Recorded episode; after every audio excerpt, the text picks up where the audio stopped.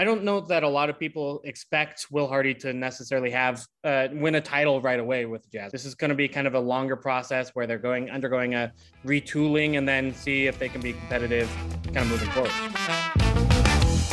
Good morning and welcome back to the Daily Buzz. I'm Sage Miller, your host. Out with the old and in with the new. Utah Jazz nixed their head coach Quinn Snyder, and his replacement just assisted the Boston Celtics to the NBA Finals. Managing editor Grant Burningham speaks with Jazz reporter Andy Larsen about the Jazz's new coach, Will Hardy. Andy Larsen, thanks for talking about the new Utah Jazz coach with us. Yeah, of course. Thanks for having me. So, who is this guy and what does he bring to the team? Yeah, his name is Will Hardy. He is 34 years old, which is the youngest NBA head coach and actually one of the youngest head coaches in NBA history. Uh, but he is more experienced than the average 34 year old. You know, he has started working with Gregg Popovich's staff with the San Antonio Spurs right out of college at Williams College in Massachusetts is where he went and worked his way up from a video intern to a team video coordinator to being an assistant coach in 2015 actually got to work with Popovich and the rest of the Team USA staff when the when the uh, Team USA went to the Olympics in 2020 and 2021, and, and then uh, last season worked with Ime Udoka and the Boston Celtics when they went to the NBA Finals. So uh, has kind of an impressive resume for only being in in coaching for just over 10 years, but. Um, the Jazz kind of hope he'll continue that upward trajectory with with them now in Utah. Quinn Snyder had a reputation for being a fabulous coach, didn't seem to pay off for the Jazz in the postseason. Do you think that the new coach can shake things up enough that the team can start winning? Yeah, you know, it's not just the coach. I think there are also going to be roster changes as well. Um, you know, I think they are looking to make trades, looking to sign free agents in the next couple of weeks. And so, uh, you know, I, I, think it's you're not going to get like an apples to apples comparison where you have Quinn Snyder with the same group of players and Will Hardy with the same group of players. Really, you're going to have uh, Will Hardy group coaching a new group of players here, and I think that's really what's going to uh, determine you know kind of whether or not the team succeeds or fails I don't know that a lot of people expect Will Hardy to necessarily have uh, win a title right away with Jazz, right? Like this is going to be kind of a longer process where they're going undergoing a retooling and then see if they can be competitive, um, you know, kind of moving forward. Do you think the Jazz stars that I'm talking about, Donovan Mitchell and Rudy Gobert, do you think they're on board with taking a step back and taking some years to build something?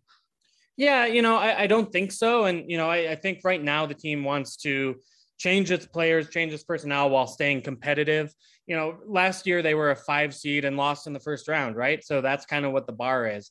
Um, you just kind of look at some of the talent in the Western Conference, including obviously the champion Golden State Warriors. You've got the Denver Nuggets coming back healthy. You've got the Phoenix Suns who won 64 games last year.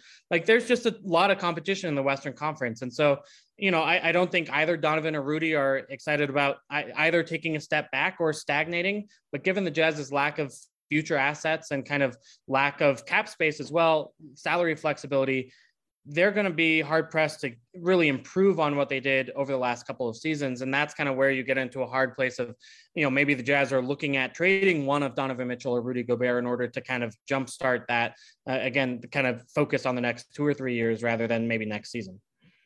So, what's your spidey sense on that? Uh, let's say Conley, Bogey, Gobert, Mitchell, are they all coming back? I, I, don't think all of them are coming back. No, you know, I think they do want to make significant changes with the roster. Um, it will really depend on what those guys' market is around the league, what the Jazz can get back. You know, I think they they have tried to trade Rudy Gobert. They've made outgoing phone calls to try to trade him, but when they make those phone calls, they haven't found that they're getting a lot of return back if they if they do trade him. You might get more trade back, you know, more return back in terms of better players or better draft picks. If you trade up Bojan Bogdanovic, who's kind of an easier fit around the league in terms of shooting. Um, you know, Mike Conley is a tough one because so many teams in the NBA already have a starting NBA point guard. Um, and, and so it's just, it's tough, right? Like, I, I think that's one of the things that we've seen with Danny Ainge in this front office so far is that they have remained patient. You know, they didn't do a deal at the at, at draft day. Um, they haven't done a deal yet, and so we'll see kind of if they're able to consummate a, a, trade in the next couple of weeks, or whether or not we're we're seeing them kind of wait until the beginning of the season, come September October time. Okay, Andy Larsen, thank you for talking all things Utah Jazz. Thank you. On a similar note, Utah County residents are getting a new county attorney. Utah County Attorney candidate Jeff Gray beat incumbent David Leavitt for the seat by a landslide in Utah's primary election. Investigative reporter Jessica Miller unravels why Utah County voters may have ousted David Leavitt.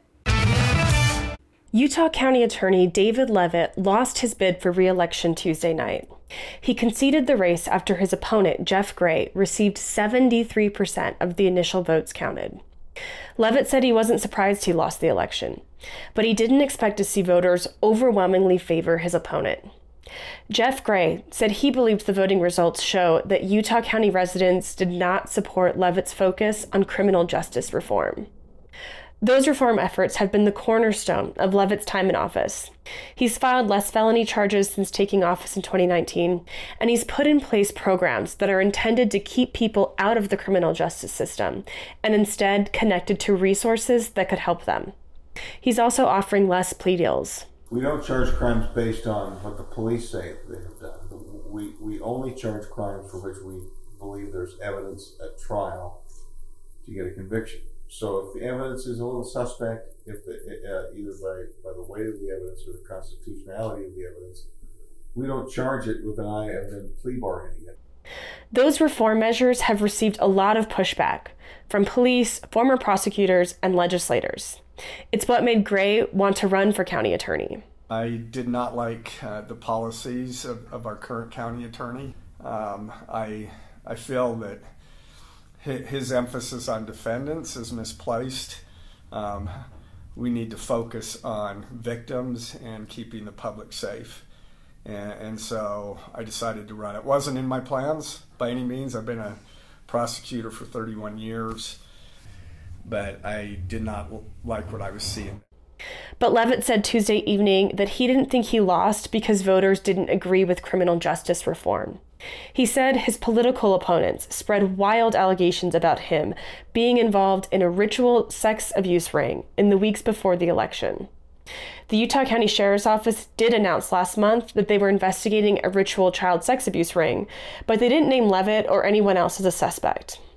Leavitt told reporters at a news conference earlier this month that his name was in a witness report connected to that investigation. Yesterday, I was provided a copy of an alleged witness statement, I learned that my wife and I were part of those allegations. Alleging that we were guilty of cannibalizing young children and murdering young children. Leavitt accused Utah County Sheriff Mike Smith of dredging up old, unverified police reports as a political ploy to get him out of office. The sheriff denies that this investigation is politically motivated. And this investigation is still pending, so there's still a lot we don't know about the timing of it or who exactly the police are focusing on. But the outgoing county attorney said Tuesday that the voting results showed him one thing that, quote, say anything you want to win at all cost tactics work in Utah County. Thanks, Jessica. More on elections. The Democratic state Senate race between incumbent Derek Kitchen and Jen Plumb is neck and neck. We're expecting a final call on the race sometime today. And that's it for the Daily Buzz. Today's episode was edited by me, Sage Miller, and as always, a big thank you to the Pelicans for our music. We'll be back tomorrow to bring you the biggest headlines of the day.